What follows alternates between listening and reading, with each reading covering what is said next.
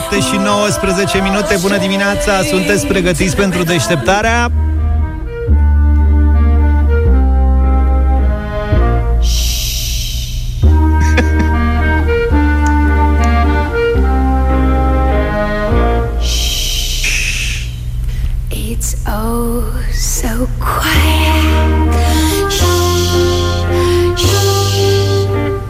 Oh, so still. Shh, shh, you're all alone. Un polițist examinator a adormit în timpul probei practice.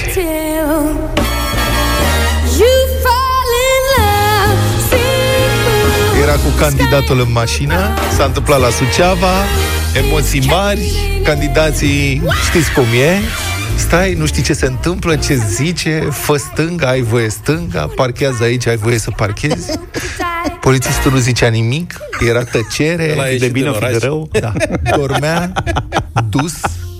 Părerea mea este că domnul sau domnișoara, că nu știu, candidat, în această situație este șoferul perfect. Deci conduce atât de lejer încât adorme pasagerul, exact. Domne, ce vrea, în loc să trăiești cu groaza în gât. Și s-a filmat, adică polițistul respectiv a fost filmat în uh, trafic. Crezi că e nou tip de examinator de la Tesla? Sau pentru autopilot, care... da. Examina autopilotul. Exact. În imagine așadar poate fi observată o mașină școală. La volan se află un candidat plin de emoții, care susține proba de traseu. Pe scaunul din dreapta se află polițistul examinator, care nu poartă mască de protecție, hey. Nu putea să sfărie cum trebuie. Și care doarme. Și când observă că polițistul este filmat, elevul examinat dă din numeri. Nu știe nici el cum să procedeze într-o astfel de stație. Era tare să-l mângâie. Sau să-l învelească. Să... Să, să-i facă scălăbăieli. Da. Să-i facă... Să-i pună cornițe. Săracul polițist. Eu, acum, tare era, știi, să faci o chestie de aia, știi, să pui o frână bruscă, să-i verifici starea tehnică a cașchetei și să-i spui, ce s-a întâmplat? Și dă înainte. Hai că e bine. Da. Aparent nu este pentru prima dată când acest polițist adorme în timpul examenului, scrie site-ul știri Suceava punct net. Adevărul e că și eu, dacă merg cu mașina sau cu, de fapt, cu orice mijloc de transport și nu conduc, adorm Luca urește. În primele minute ale călătoriei, da. Deci... Luca, tot, de, uite, asta nu înțeleg. Deci de ce nu vrei tu? Eu le tot propun colegilor. Hai să luăm mașina și să mergem într-o zi pe una dintre multele autostrăzi ale României înspre mare. Acum nici nu mai e așa aglomerat. Mergem, mâncăm un peștișor la grătar, ne întoarcem. Luca refuză cu îndârjire. Nu merg, că mie nu-mi place să merg cu mașina. Da, dar dacă, dacă dormi, te punem în spate, dormi ca ursulețul. Pune în centura. Bine, asta, în felul ăsta aș merge, da. Adică putem să te punem, știi cum să dormi. Dacă dormi. Mă lăsați să dorm, nu dați muzica tare. Să dormi la haion acolo, să dai din cap așa, da. Ușor. Să aveți și noi un ursuleț care dă din cap în geamul din... Iar la întoarcere, după ce mănâncă un pește și patru pizza, da. O să fie da, și vezi. Mai simplu. Ești rău, răutăcios. Eu nu mai sunt așa. șapte și treizeci și unu de minute, vă spunem din nou bună dimineața din deșteptarea. Trebuie să vorbim uh, un pic despre unul dintre cele mai populiste și periculoase gesturi făcute de o majoritate parlamentară în ultimii ani în România. Este vorba de votul dat ieri în Parlament, de o nouă, sau mă rog, de majoritatea reformată, în sensul că s-a format din nou, nu că s-ar fi reformat moralmente cumva. P S D, Pro-România, U D M R și ALDE au făcut din nou o majoritate uh, și au amendat uh, proiectul de rectificare bugetară, astfel încât pensiile trebuie crescute din nou, prin vot politic, cu patruzeci la sută, ceea ce ar însemna... În două mii nouăsprezece, de exemplu, valoarea pensiilor uh, plătite a fost de șaptezeci de miliarde de lei. Majorarea asta, dacă ar fi urmată, uh, ar ajunge undeva la treizeci și nouă de miliarde de lei, cu toate hangaralele care sunt, uh, care vin cu votul respectiv. Uh, banii nu există, pentru că... Um, cum să vă spun? Lumea crede că există un fond de pensii. Nu există un fond de pensii. Pensiile uh, oamenilor care sunt în pensie astăzi sunt plătite din contribuțiile celor care lucrează azi, care uh, muncesc și plătesc taxe azi. Nu există un fond din asta care... Asta pentru că banii acumulează de la buget sunt puși grămadă și împrăștia Nu, banii de pensii sunt uh, separați. Există contribuțiile pentru pensii, asigurări sociale, sunt uh, bani separați. Dar uh, există fond de pensii în mediul privat. Adică pilonul doi este un fond de investiții, pilonul trei este un fond de investiții, pilonul unu nu este un fond propriu-zis. Se iau bani de la dumneavoastră, domnul Zafiu, de la dumneavoastră, domnul Pastia, de la mine. Din banii ăia, contribuțiile de pensii sunt date la pensionari. Oamenii au tot dreptul, evident, să-și primească banii ăștia. Adică ei au muncit și legea le dă dreptul să beneficieze de pensii. Doar că nu vin de undeva, dintr-un soi de uh, găleată foarte mare în care sunt foarte mulți bani. Ca să se plătească pensii mai mari, trebuie ca dumneavoastră, domnul Zafiu, dumneavoastră, domnul Luca sau eu, domnul Petreanu, să plătim taxe mai mari. Nu există altă soluție. Da. Cătălin Striblea este în direct cu noi. Bună dimineața, Cătălin. Bună Bună dimineața. Și domnul Striblea ar trebui să plătească taxe. Și domnul, dar, și domnul adică... Striblea plătește da, taxe. Să începem cu domnul Pastia, că domnul Striblea nu vrea să-i să mărească taxele, plătește și așa deja prea mult. Da. Dar voi ați făcut o discuție economică foarte serioasă, ori eu zic că ne aflăm în fața unei minciuni, dacă nu a unei picăloșii uh, epocale, probabil una dintre cele mai mari care s-au făcut în toți anii ăștia de când cu democrația noastră. De ce spun asta? Că aici nu e vorba de o chestiune economică și toată lumea din Parlament știe povestea asta, adică ei nu s-au bătut pe bani ieri, ci pe un miraj. Și am să încerc să explic, s-a vândut o iluzie. Deci, domnii de la P S D, ALDE și prietenii au venit și au făcut o promisiune electorală nu întâmplător cu trei zile înainte de votul la alegerile locale. Și le-au zis oamenilor, domnule, uite, noi v-am mărit pensiile, de ăștia de la P N L nu vor. De aici încolo se întâmplă câteva lucruri care n-au legătură cu economia și asta înseamnă așa. Guvernul va ataca legea la Curtea Constituțională. Adăugați aici încă o lună de zile, cam așa va fi dezbaterea la Curtea Constituțională până când va veni pronunțarea. Cel mai probabil, Curtea va zice, domnule, Parlamentul a procedat corect. După care legea asta pleacă la președinte. Domnul președinte o trimite înapoi cam după douăzeci de zile, Parlamentul va spune, domnule, e corect, e, e foarte bine așa cu patruzeci la sută mărit, asta se va întâmpla după calculul meu, chiar înaintea alegerilor generale din șase decembrie, după care domnul președinte cu legea în mână se va duce și el la Curtea Constituțională, amânând momentul intrării în vigoare a acestei legi după ce va fi ales noul Parlament. Noul Parlament, speră P N L, cu o majoritate de dreapta, va rectifica această modificare, va rectifica această mărire de pensii de patruzeci la sută și o va aduce la traseul său economic firesc de paisprezece la sută. E, vom avea această bătălie electorală de fapt pe nimic. De asta spun că e o asta mare picălușie. Domnul Striblea, asta este paiul necatului. Adică dumneavoastră, a. acum sperați că toată chestia asta e așa un soi de vrăjeală electoralistă. Dar eu aș vrea să vă atrag atenția am... că lucrurile se pot desfășura foarte repede și nu e deloc sigură povestea cu o nouă majoritate și legea dacă... A, da. Adică... Eu... Cu nouă majoritate nu e deloc, adică se poate întâmpla ca noua majoritate să fie de la P S D și atunci vom avea pensii mărite. Dar să nu credeți, atunci vom avea și un guvern P S D, nu? Așa ar fi firesc, nu? Că domnul președinte nu o să poată numi un alt fel de guvern dacă P S D are cincizeci la sută împreună cu aliații. Nu prea o să aibă ce să facă. Dar în acest moment, așa cum arată sondajele și eu descriu calculul acesta pe care l-am vorbit cu câțiva politicieni de top din România, toată lumea știe că asta se dorește. Deci este un bulgăre, un, un miraj care se răstogolește prin fața cinci milioane de oameni în această perioadă, pentru că nimeni nu e foarte serios convins că, băi, o să ajungem în momentul ăla în care de la întâi ianuarie, ce să vezi, noi o să mărim pensiile. Vă dați seama că și P S D la guvernare ar putea să aibă o problemă chiar și așa, din punct de vedere economic. Adică ei știu că se joacă cu o catastrofă uh-huh. și se joacă cu o minciună, dar nu prea interesează foarte tare povestea asta, câtă vreme au speranța cu toții că nu se va ajunge până acolo. Mulțumesc foarte mult, Cătălin Striblea. Știi de cine mi-e cel mai milă în povestea asta? De bătrânii care se uită cu multă speranță, care au pensii mici și care chiar cred că politicienii aceștia joacă în interesul lor. Și se gândesc, domnule, să se facă un efort, să ne dea niște bani, care e problema? Da, sunt foarte mulți oameni care merită pensii mai mari în țara asta. Dar vorba lui Cătălin Striblea aici este o bătaie de joc. Nu este un calcul onest economic. Pre- se pregătește noua generație, însă, ca să ne plătească nouă pensiile. Da. Se pregătește online, înțeleg. În alt în altă poveste, în altă problemă a actualității, am vrea să deschidem o conversație în dimineața asta, prieteni, despre uh, școala online. Vrem să înțelegem mai bine și să vorbim între noi, desigur, cum merge școala online după, ce să zic, au trecut aproape două săptămâni, nu, zece zile de la începutul școlii, au început să apară tot soiul de semnale um, că pf, sunt lucruri care nu funcționează acolo unde nu te-ai aștepta. Deci profesori care refuză să fie filmați sau alții care spun că nu li se pare corect și au un punct de vedere care trebuie luat în calcul, că nu li se pare corect să vină ei cu sculele lor de acasă ca să lucreze, adică să-și folosească laptopul personal și așa mai departe. Unii poate chiar nu. Sunt atacuri informatice, alți părinți sunt nemulțumiți de lipsa de interes pe care o manifestă unii profesori, nu toți. Așadar, întrebare, cum merge școala online după aceste prime zece zile? Putem să tragem primele concluzii.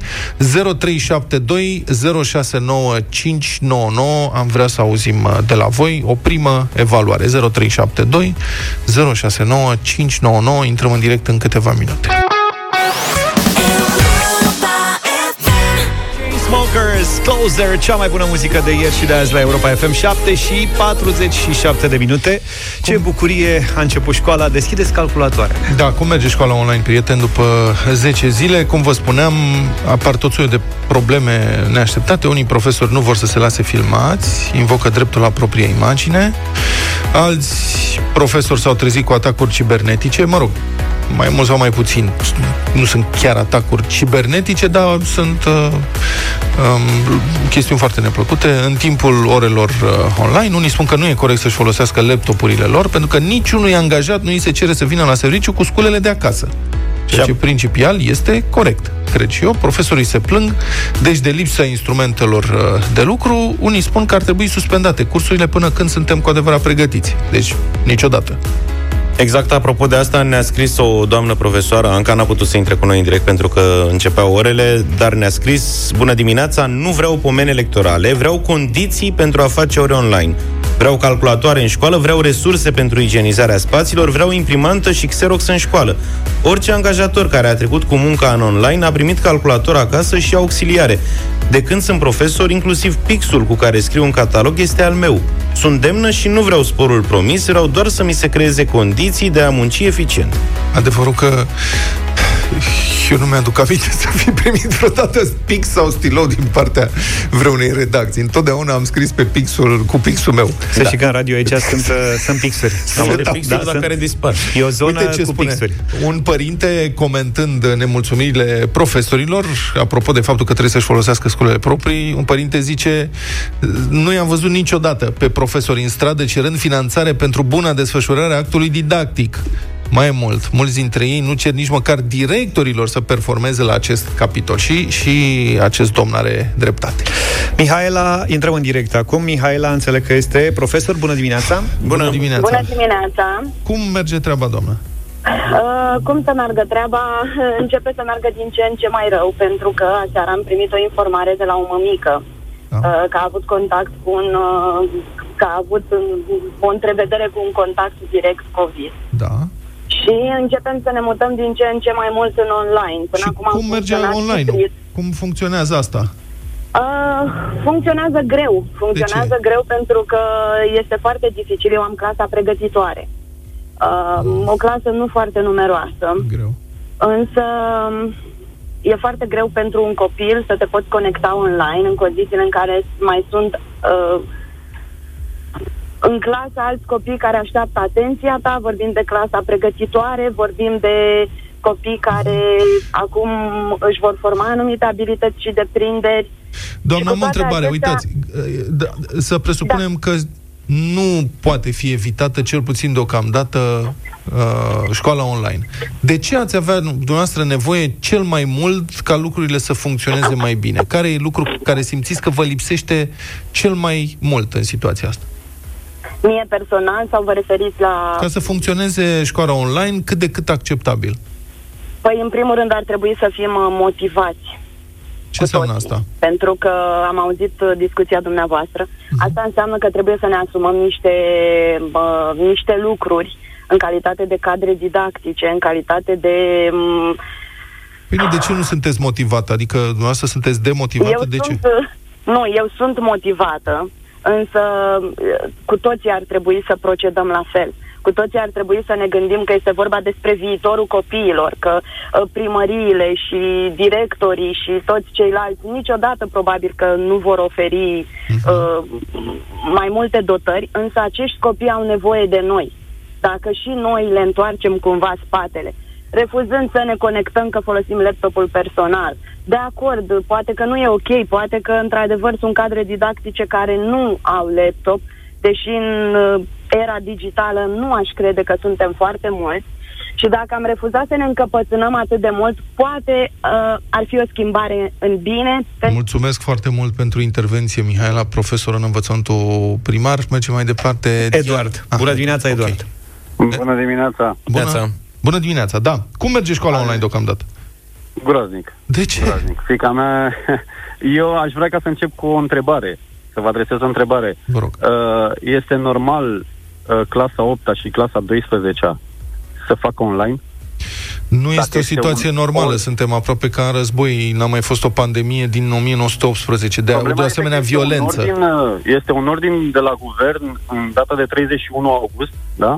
Da. Unde spune că uh, clasa a douăsprezecea și clasa a opta să nu facă deloc online, să facă doar fizic. Cred că nu, cred că sunt situații în care lucrurile acestea nu pot fi evitate, nu?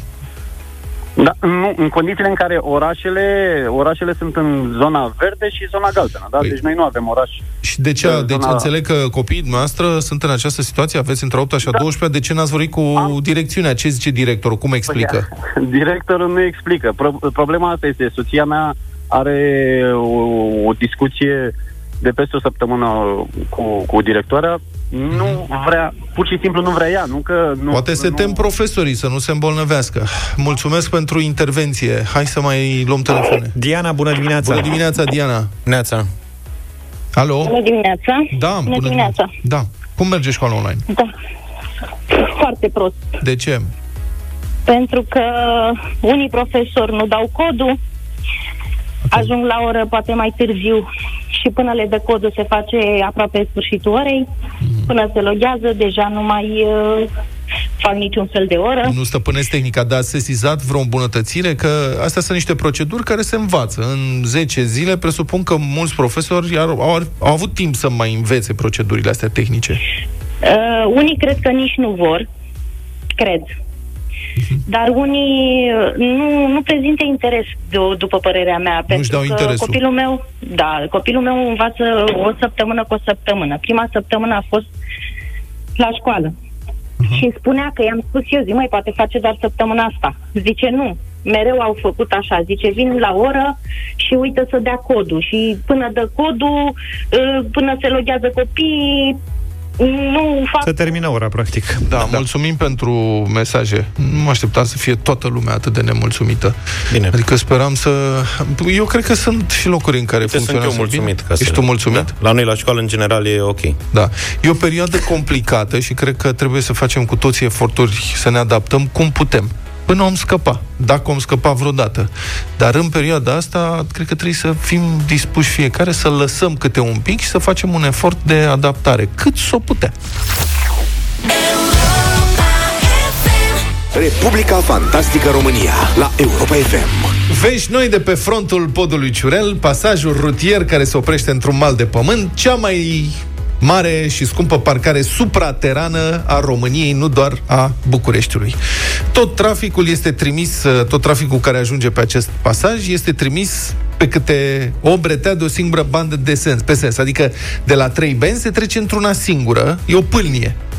Și în București, frate, sunt mașini multe, adică în momentul în care încerci să comprimi trei benzi de trafic bucureștean pe o bandă, o singură bandă, eu cred că în curând o să se lase cu bătăi acolo în trafic. Deci banda asta uh, se duce într-un viraj strâns așa, care se termină într-un cedează trecerea la un bulevard care preia tot traficul din altă zona capitalei și după ce reușești să intri cu chiu cu vai, imediat vine un semafor care oprește din nou traficul. Deci de acolo o să vină știri cu violență. Vă spun, lumea o să ia la bătaie. Rolul pasajului în acest moment este de a aduce traficul de pe șoseaua Virtuții sau de pe Splaiul Unirii pe șoseaua Virtuții. Deci este o buclă mare. Nebun. Nimic nu se pierde, totul se blochează, pentru că nici măcar nu mai poți evita aberația asta. Că eu am crezut inițial că, domnule, bun, ia acolo, asta e, lasă-l acolo și nu ne interesează și încercăm să le evităm. Dar nu se mai poate evita aberația că au fost impuse sensuri unice care te obligă să apuci pe dezastrul ăsta rutier. Deci nu te mai poți deplasa, te forțează. Știi? Să și vezi cum e. Titoria. Da. Bun, e un blocaj infernal de trafic. Acolo sunt transmisiuni, încă la ora asta este blocat. Totul s-au umplut rețelele sociale de poze, de mărturii ale nefericiților care nu mai pot ajunge acasă dacă nu stau câte o oră să traverseze podul ăsta. Dar în fiecare zi descoperim ceva nou. Adică asta cu blocajul de trafic am aflat-o deja din weekend, de când a fost inaugurarea. Dar a doua zi s-a aflat că podul a fost proiectat atât de bine încât autobuzele S T B, autobuzele de transport public, nu au loc să ia virajele pe breteaua cu pricina și trebuie să urce pe trotuare. Băi, în autobuze sunt pasageri? Îi lasă direct pe trotuar, e logic. Da, nu? Deci înțelegeți? A fost gândit bine. Da, e curba prea strânsă. Practic, sunt curbele atât de strânse încât nu au loc să ia virajele. Exact. După alegeri se face o licitație nouă, se iau autobuze slim. Înțelegi? Se, autobuze, se iau autobuze slim. Deci aici s-a găsit varianta pe breteaua asta, care e cu dublu sens. Deci un sens urcă, un sens coboară. Și curba e de strânsă încât autobuzul nu poate să ia virajul. Și pe mijloc cineva prevăzător, nu știu cine, adică nu știu dacă poliția rutieră, dacă primăria, cine a avut ideea, dar au pus stâlpișori de-astea, pentru că fiind atât de îngust, să nu intre oamenii unii pe sensul celuilalt. Uh-huh. Și au gândit totuși. Da. Și acum, din cauza că autobuzele, mă înțelegi, n-au loc, să scoți stâlpișorii. Deci, practic, autobuzul o să urce pe contrasens, dacă are loc. Dom'le, am văzut zilele trecute filmul Ford versus Ferrari și pe circuitul de la Le Mans, marea provocare e o curbă în ac de păr. Cred că și pentru șoferii S T B e o nouă provocare asta, să cum e curba Săraci de la Ciurel.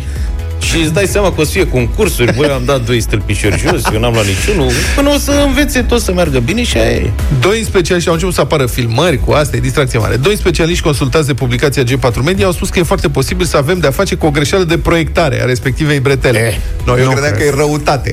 Că de-aia nu, nu vor ei să ia curba, că da. Pricinoși. Posibil să nu fie calculată cum trebuie curba. Atunci când se calculează curba, ea trebuie calculată luând în calcul și vehiculele lungi, precum autobuzele și tirurile. Dacă acum este așa, imaginați-vă ce va fi atunci când va fi zăpadă sau polei.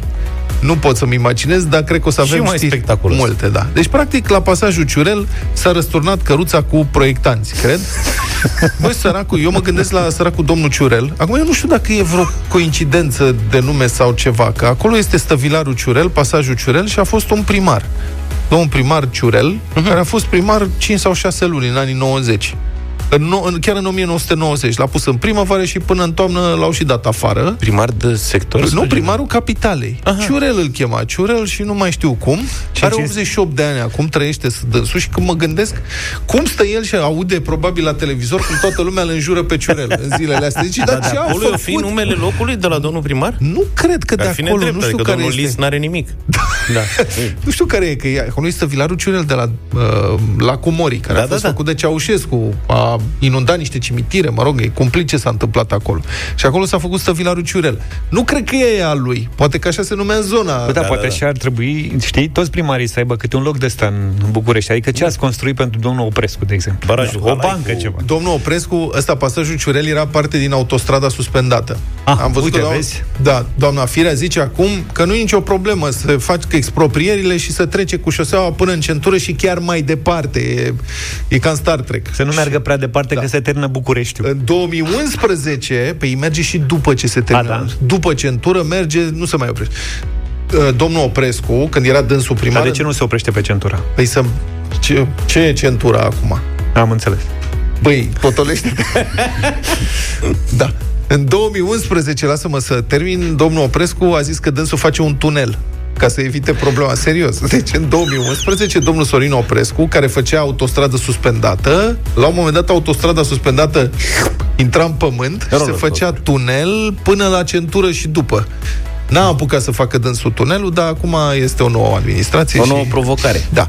Bun, colegii de la G patru Media mai notează că, și citez, în apropierea pasajului Ciurel există un indicator care îi poate induce în eroare, mai ales pe șoferii care nu sunt din capitală, adică jumate din șoferii din capitală, deoarece lasă impresia că pasajul se continuă spre Șoseaua Virtuții și autostrada București-Pitești. Băi, deci l-au pus indicator. Încolo e autostrada Pitești. Și oamenii săraci se duc din încolo. Din punct de vedere cardinal, da, e încolo, da. Câțiva zeci de metri mai încolo, un alt indicator le spune însă șoferilor adevărul.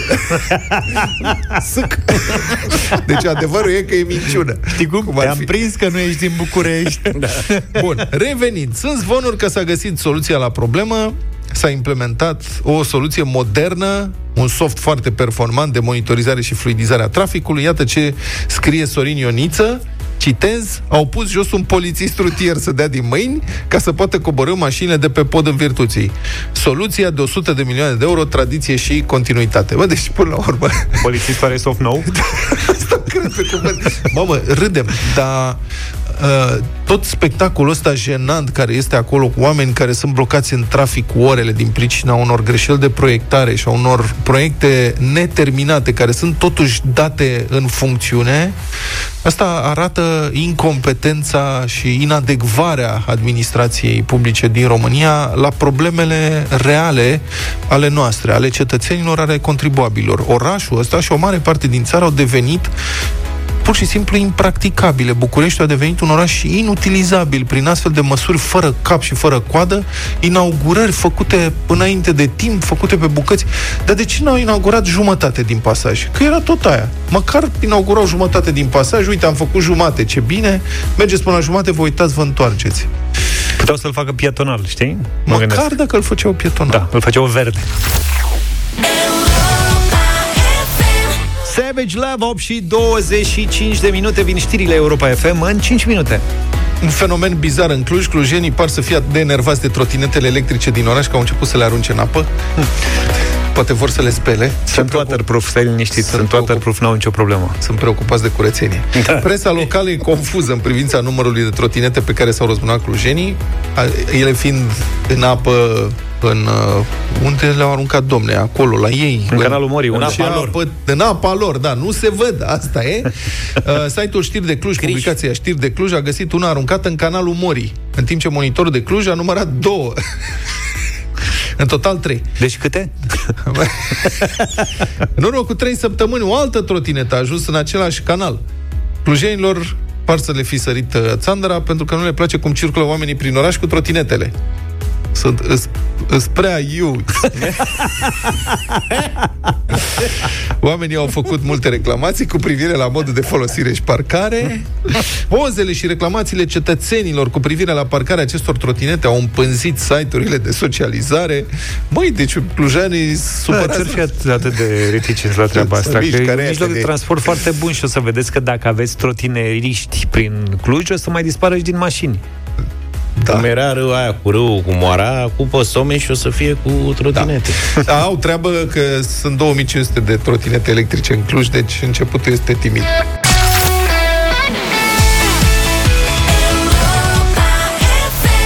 Imagine Dragons, sunteți cu noi cu deșteptarea opt și treizeci și cinci. Ce ai mai găsit, Vlad? Din istoria prostiei omenești, un caz real petrecut în Pitești, la o fabrică de mobilă, unde niște domni hoți și o doamnă au tăiat un motor de un milion de lei și l-au pus la căruță să-l vândă la fier vechi. L-au urcat în căruță să-l vândă la fier vechi. Jandarmii au prins, au prins căruța și calul când se pregătea să iasă din incintă și o doamnă care cred că n-a putut să sară gardul la timp, având altfel de îmbrăcăminte, a încurcat-o la săritul gardului.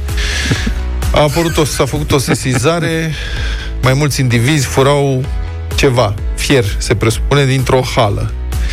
Jandarmii ajunși la fața locului, anunță comunicatul oficial, nu au mai găsit decât căruța și o femeie în vârstă de patruzeci și opt de ani, restul hoților apucând să dispară. În căruță se găseau bucăți de metal, care s-a constatat erau părțile componente ale unui motor, altfel foarte scump, relatează site-ul ziariștii punct com, valoare de inventar de un milion de lei, tăiat pentru a fi vândut la un centru de fier vechi pentru, evident, câteva zeci de lei.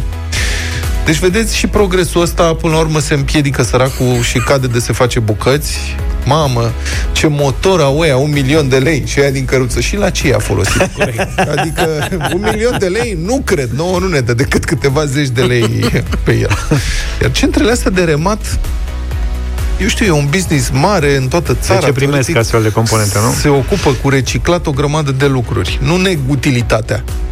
Dar nu ar putea oare să aibă niște reguli ceva mai clare, astfel încât oamenii tentați să fure ca să, și să taie obiecte de metal nou, nouțe, să nu le poată vinde la remat? Nu știu cum s-ar putea face. Aveau școală, oamenii da, hoții, aveau școală, au făcut ce au învățat la școală, practic, au reciclat da, au reciclat. Fierul. Dar și știți care e problema? Că îi prind pe hoții ăștia, dacă îi prind de undeva, și nu... Ce le faci? Nu le iei calul de la căruță, ce exact. Poți să faci? Că altă, altă nu au nimic pe numele lor, nu au averi, nu plătesc amenzi, nu nimic, nimic. Eu fi dat lovitura lui tovarășul Copos, că el avea la Pitești o fabrică de asta de motoare ceva. Dar nu, asta e de mobilă. Da? Da. Nu știu. Avea altă... Avea altă Dar chestia asta cu furatul, într-o vreme se furau capace de canal, dacă da. mai țineți minte. Mamă, ce nenorocire era și a durat mult timp. Când era evident, când te duci la remat cu un capac de canal, că doar nu ai capac de canal care nu se mai folosește. E bun, dar l-am schimbat cu altul nou. Nu, alea sunt, capacele alea sunt pentru totdeauna. Sau când s-a dat drumul la pasajul ăla, la bucata aia de autostradă înspre mare, um, panourile care... Da, domne, s-au furat tare instantaneu. Da, erau niște panouri de alea între sensuri, da. de metal, ca să nu te orbească. Mașinile care vin din sensul celălalt, care trec din sensul celălalt. S-au furat instant. Da. Și acum pe autostrada București-Constanța, panourile alea sunt din plastic, dintr-un plastic verde. Până când surprinde că poți da. să reciclezi și panourile. Plastic luăm, plastic luăm. Auzi, la fabrica asta de unde au furat ăștia, n-avea așa niște maidanezi de ăștia, că se mai poartă pe la fabrici uzine. Ah, fiecare maidanezi. Are... Chiar dacă aveau niște cățele. Gașca lui de maidanezi. Da, am văzut... Uh, acum în București am, nu mai sunt câini, după incidentul ăla, după tragedia aia cumplită de acum câțiva ani. E, mai sunt câțiva lângă noi aici, nu știu. Bun, da, mai sunt așa puțin, dar nu mai da. sunt așa. Auzi la mama la Iași. Însă apar incidente cu câini care atacă, uite, a fost un incident cu niște câini care au atacat un copil pe o stradă din Năvodari zilele trecute. Cumplit moment. Adriana Săftoiu, fostul parlamentar, cred că e fost parlamentar P N L, a fost atacată de câini acum câteva zile și mușcată foarte rău în apropierea Bucureștiului, nu în București. Și am vrea să vă întrebăm dacă în orașul în care locuiți, sau, mă rog, în localitatea noastră, în zonă, aveți vreo problemă cu câini sau cu animale sălbatice? Că noi, fiind aici în București, noi vedem în principiu cam dar nu știu ce se întâmplă aici în București. Pare că reapare fenomenul ăsta cu care într-o vreme eram obișnuiți, adică erau mușcați da. la ordinea zilei oameni. Nu ne mai miram, acum e o știre destul de exotică asta. Dați, dați-ne mesaje zero șapte doi opt trei unu trei doi, dacă nu aveți timp să ne sunați, dar am vrea să și vorbim cu voi. zero trei șapte doi zero șase nouă cinci nouă nouă. Aveți o problemă cu câinii maidanezi în localitatea voastră, în oraș? Sunați-ne să vorbim despre asta.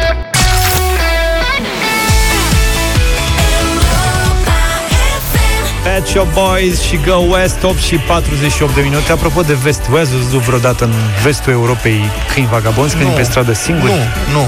Acolo cum se poate, adică... Da. Asta e, societăți mai organizate, administrații publice mai responsabile. Apropo de, v-am zis de incidentul din Năvodari cu copilul atacat de câini, despre care auzisem zilele trecute. Am găsit incidentul, s-a petrecut ziua, a fost filmat de o cameră de supraveghere, băiatul este pietrificat, câinii îl atacă, îl mușcă. Un locatar, zice ziarul Adevărul, a povestit că după ce a fost mușcat, copilul rămăsese pe trotuar și țipa și a fost luat de acolo de mai mulți martori. Ulterior, reprezentanții primăriei Năvodari au declarat, au susținut că totul este în regulă, că um, băiatul e în regulă și că a revenit la locuința lui. Mă rog, înseamnă că a avut noroc. Știm ce s-a întâmplat în București cu mai mulți ani în urmă, cu un copil atacat de câini. Ce tragedie cumplită a fost asta. Acum, în București, în oraș, nu mai sunt uh, probleme, mai vezi, dar foarte rar, câini vagabonzi, dar din mesajele pe care le primim, pe care ni le-ați trimis uh, în aceste câteva minute de când am lansat tema, înțeleg că este o problemă destul de mare în foarte multe locuri. Bună dimineața, Europa F M și ascultătorilor voștri. Problema câinilor maidanezi se resimte în Ilfov foarte mult. Multe mașini vin din București și își abandonează câinii prin pădurile din jurul Bucureștiului. Aceștia, umblând în haite prin păduri, devin foarte periculoși. Sunt practic sălbăticiți. Am un amic care locuiește spre localitatea Nuci, spre Ialomița încolo, și îmi spune că vede deseori haite de câini prin pădurile acelea și prin jurul fierbințului chiar. sunt foarte periculoase. Noi când am mutat în mediul rural, ne-au zis niște vecini să nu intrați în pădure că sunt mistrețe, periculos. Cred că de fapt sunt câini de ăștia sălbăticiți. Dar nu, se pare că pro- problema s-a mutat în mediul rural în general, pentru că avem acolo mesaje și din Cernica, din, de lângă Videle, din mai multe sate unde sunt semnalate probleme cu câinii vagabonzi. Sunt Viorel din uh, Chiajna, Ilfov, Rudeni mai exact. Iată. Chiar lângă groapa de gunoi Iridex. Să veniți să vedeți sute de câini. Aolea. Nu câțiva câini. Sute, sute sunt. Mulțumim pentru mesaje. Marius e cu noi în direct. Bună dimineața! Bună dimineața, bună dimineața, băieți și Europa F M. Salut! Echipe Europa F M. Da. Sunt pentru prima dată în direct cu voi. De unde ne sunt? Uh, problema din București. Sunt așa, sectorul trei. Da. Uh, toate bune și frumoase. Locuiesc lângă Parcul Iore. Până într-o bună zi când, mă rog, niște iubitori de animale au adus vreo zece doisprezece câini dintr-o curte, o casă care nu este locuită, și de atunci a început calvarul. Cu lătrături, cu miros, cu toate cele. S-au făcut sesizări, s-au făcut, vă că nu s-au luat nicio măsură. Poliția ce zice? Iar, că bine... n-are ce să facă. E pe... Câinii sunt pe proprietate privată, nu pot intra, nu? Asta spune poliția? Păi, nu știu de ce n-au intrat. Chiar nu știu de ce n-au intrat, pentru că totuși, totuși, deranjează. Uh-huh. Deranjează și acolo nu este un adăpost, că până la urmă adăpostul de animale știu că se face în afara localității. Deci sunt câini abandonați, face... practic lăsați într-o curte și din când în când vine cineva să-i hrănească. Nu, nu asta vine, vine, vine, le dă mâncare, de, dar le dă mâncare, le dă mâncare fiecare zi, nu, asta și... este problema. Păi și n-ați încercat că... să vorbiți cu omul respectiv? Ba da, ba da, ba da. Și... au spus că ia, dar din contră, că în loc să ia de acolo, a adus mai mulți. Uh-huh. Adică e o chestie așa destul de ciudată. Ei s-au mutat, că locuiesc într-o vilă, s-au mutat de acolo, a lăsat pe cineva care să aibă grijă de ei și uite tot așa. Nu știu de ce autoritățile nu-și fac treaba, poate acum, înainte da. de alegeri, poate... Să crezi tu. Mulțumim tare mult. Nu se bagă la de-astea. Marius? Se bagă la vopsit pe jos. Cum a zis Luca, Videle, Hop și Viorica. Bună dimineața, Viorica! Bună dimineața, Bună dimineața. băieți! Uh, lucrez în București, dar stau uh, la patruzeci de kilometri de București, pe autostrada A unu, da. Și chiar la kilometru treizeci și șase, acolo trebuie să fac dreapta, până la intrarea în sat sunt vreo doi trei kilometri. Începând de acolo, pe partea dreaptă sunt terenuri agricole, pe stânga este pădurea. Începând de la ieșirea din autostradă până la intrarea în sat, e o pledoarie așa, de câini, căței frumoși, drăguți, de toate felurile. Recent, acum de vreo săptămână, a apărut o cățea cu câțiva puișori, uh-huh. care mă fac să merg întotdeauna mai atentă. Mergi pe jos? De exemplu, dimineața nu merg pe jos, din fericire, din fericire, nu merg pe jos pentru că nu pot să merg pe jos, nu da, am cum. Dacă, deci consider că e o problemă, ai încercat să suni la poliția locală sau la primărie? A venit primăria și a ridicat. Uh-huh. Altceva vreau să spun. La ieșirea din sat, eu stau în partea spre ieșirea din sat. Acolo suntem vreo nouă familii care avem fostul ceapeu de pe timpul uh, răposatului, uh, cu teren gol, da? Așa. Acolo locuiesc în... Uh, nu prea mai avem clădit. timp, spune-ne care-i problema. Așa, uh, acolo aduc tot felul de câini. Câini, pisici, aduc la un moment oameni. dat... Ai văzut oamenii, pe cineva? Aduc și lasă acolo. E, oamenii, păi totul pleacă de la om. Ai văzut de, pe cineva? Nimeni. Ai văzut pe cineva că aducea câini? Din păcate, au momentele lor când vin să le aducă. Vin cu mașina, ies din ies din stradă de acolo, merg în câmp. Se ascund, da. Dar problema asta e semnalată în foarte multe mesaje de pe tot cuprinsul patriei noastre, să zic așa, de iubitori de câini care îi aduc și abandonează în diverse locuri unde mai sunt și alții și uite așa se adună. Aș vrea și... să închem cu un mesaj. Stau în Săcele, lângă Brașov, la casă. Eu n-am probleme cu câinii, am probleme cu pisicile. Ați văzut? De câteva luni tot încep să, avea, să vină prin curte, să ia de mâncare la pisica care o am, care e a mea. Cred că sunt în jur de opt zece care vin zilnic, vin se plimbă prin curte și cercesc de mâncare. Mai nou, una dintre ele și-a adus și puii. Trei pui vorba. mici, frumoși. Mulțumim po- pentru mesaj, nu... vin la tine ca pe terasă. Dar poate pui prea multă mâncare, adică pune mai puțină mâncare totuși pentru pisicăcica pe care Johnson și Amy Winehouse House, deschid ora nouă. Bună dimineața, vă mulțumim că ați rămas cu noi. Bună dimineața, mi-a căzut internetul zilele trecute, am sunat la compania respectivă, m-am certat cu omul ăla, m-a pus să mă duc, să mă uit. Zice, aveți un router de la noi, de nu știu care tip. Da, da, vă rog să vedeți dacă este un bec roșu aprins. Ia a prins becul roșu. Nu cred că a luat cu becul roșu. Ba da.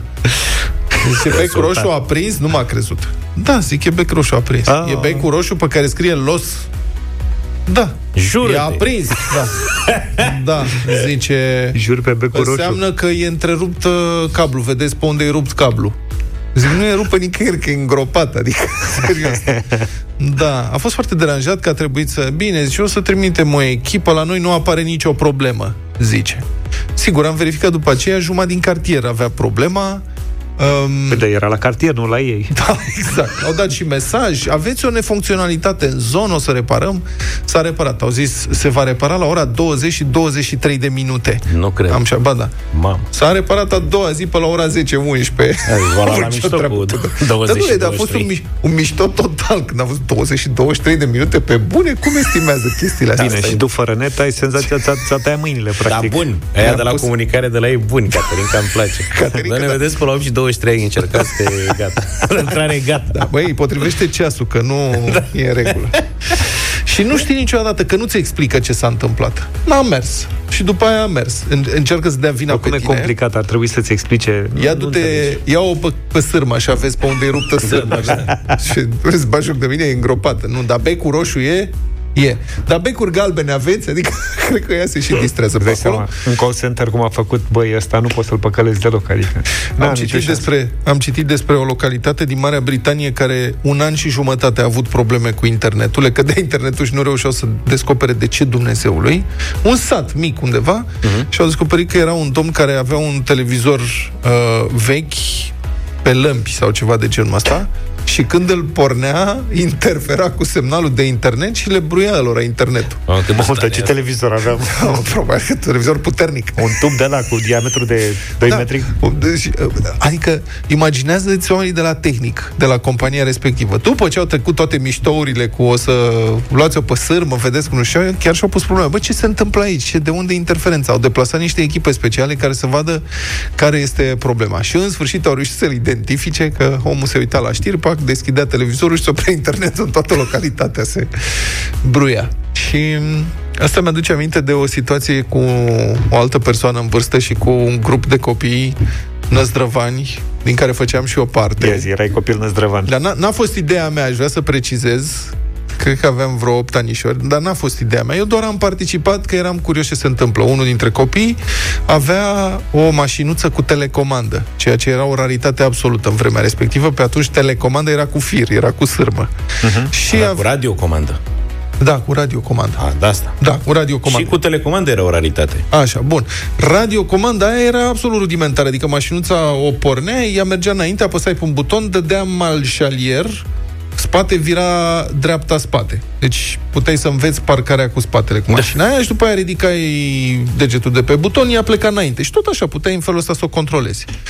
Mă, și ai naibii dracii de copii, adică noi, am descoperit că un vecin care avea un televizor în camera de la stradă și se uita în fiecare seară la programul de două ore, dacă apăsai pe butonul de telecomandă, îi se bruia televizorul. Pentru care seară de seară ne strângeam în fața ferestrei și omul se uita, e liniștit la ce se uita acolo, la cântarea României, așa ce... Și se făcea cu rândul, a apăsat butonul. Și nu existau telecomenzi pentru televizor, trebuia să te ridici. Câte palme a luat televizorul la șuturi și reglaje. Dacă erau vremurile când așa se reglau. Nici două ore era program la televizor atunci. Da, nici pe ăla nu-l lăsam. Bine, l-am salvat de multă porcărie, de multă propagandă, dar aș vrea să-mi cer scuze acum. Sigur, nu cred că mai e cu noi, dar asta e.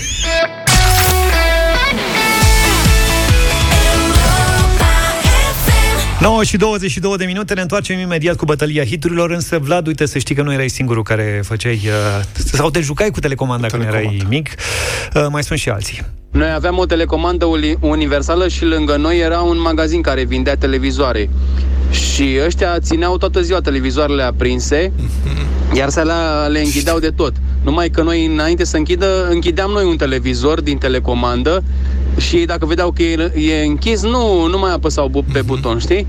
Și televizorul rămânea în stand-by. E, după ce se închidea magazinul, mi-a ținut minte chestia asta, noi deschideam televizorul și ne uitam la el toată noaptea. Îl dădeam tare, la maxim, ce era acolo? Doamne, ce ne-am distram! Vă salut, băieți, o zi bună din Marea Britanie, Dan. Salutare! Mi-a sunat șeful de la București-Berlin, acum... A aflat că tu erai. Da.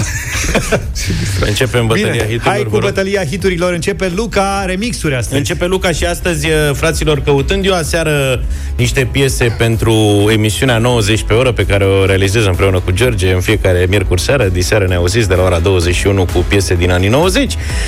Mi-am amintit de acest remix excepțional al trupei The Mamas and the Papas, California Dreamin', interpretat de Fleischwimmer în nouăsprezece nouăzeci și cinci, și am propus pentru astăzi remixuri ale unor piese celebre din anii șaizeci șaptezeci, reinterpretate dance. You know the preacher likes the crow. He knows I'm gonna stay. California dreaming on such a winter's day. La da da da da. La da da da. Cam visătoare treaba asta. Foarte frumos. Da, Guantanamera e un fel de Miorița cântată de Corect. absolut oricine, așa că aproape nici nu mai contează că Cecilia Gale este cea care interpretează versiunea mea din această dimineață.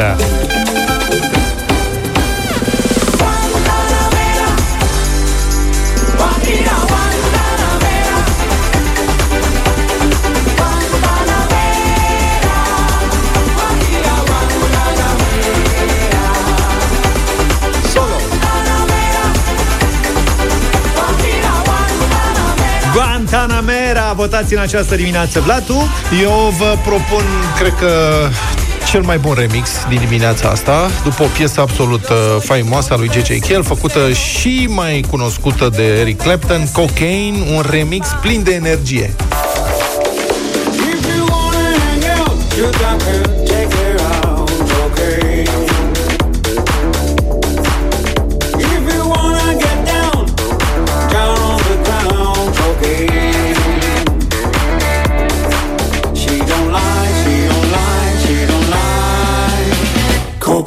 zero trei șapte doi zero șase nouă cinci nouă nouă. Ce votați în această dimineață? Ce ascultăm în această dimineață?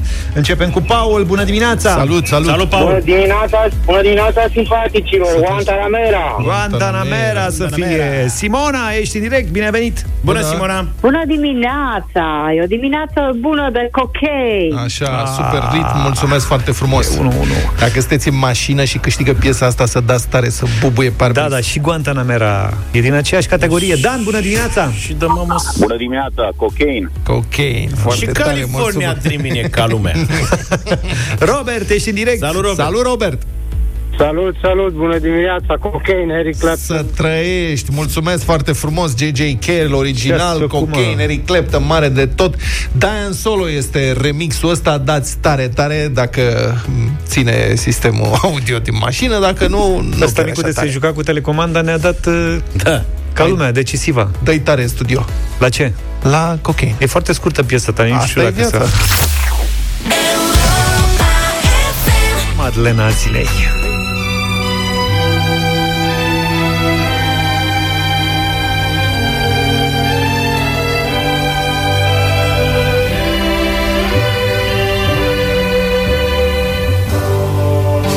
Georgia,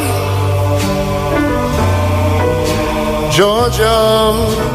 La douăzeci și trei septembrie o mie nouă sute treizeci s-a născut într-o familie săracă din sudul Statelor Unite Ray Charles, care avea să devină un pionier al muzicii soul și unul dintre cei mai iubiți cântăreți din secolul douăzeci. Ray și-a pierdut complet vederea până în împlinit șapte ani, probabil din cauza unui glaucom. Mama lui, care îl creștea singură, l-a trimis la o școală specială pentru copii fără vedere, unde a învățat să cânte la pian. Când Ray a împlinit paisprezece ani, mama lui a murit, iar el a părăsit școala pentru totdeauna. Windows, but the sunshine never comes through. You know it's always dark and dreary since I broke off, baby, with you.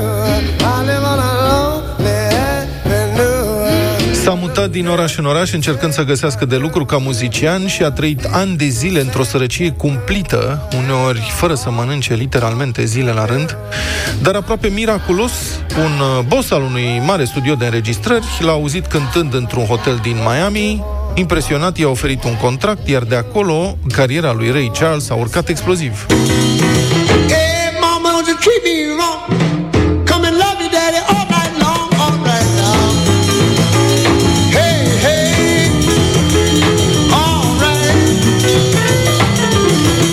Frank Sinatra l-a apreciat în mod deosebit și l-a numit odată singurul geniu adevărat din show business. Billy Joel a spus la un moment dat: știu că sună ca o blasfemie, dar eu cred că Ray Charles a fost mai important ca Elvis Presley. Ray Charles a fost căsătorit de două ori, primul mariaj a ținut mai puțin de un an, al doilea douăzeci și doi, dar asta nu l-a împiedicat să aibă numeroase relații extramaritale. A avut doisprezece copii cu zece femei, ca să înțelegeți corect situația. Well, I got a woman way over town that's good to me. Oh yeah, say I got a woman way over town good to me. Oh yeah, she give me money. A murit în două mii patru la șaptezeci și trei de ani în casa lui din Beverly Hills, California. Două luni mai târziu a apărut și ultimul lui album, sau primul album postum, Genius Loves Company, în care Ray Charles cântă cu unii dintre admiratorii săi, muzicieni uriași precum B B King, Van Morrison, Elton John și mulți alții. Albumul acesta a luat opt premii Grammy. La final o să vă las cu una dintre cele mai puternice piese ale lui Ray Charles, Nighttime is the Right Time, și vă rog să fiți atenți la vocea feminină din fundal. Este a lui Margie Hendrix, ați ghicit, o altă doamnă pe care Ray Charles a apreciat-o în mod deosebit, atât de mult încât a făcut și un copil cu ea.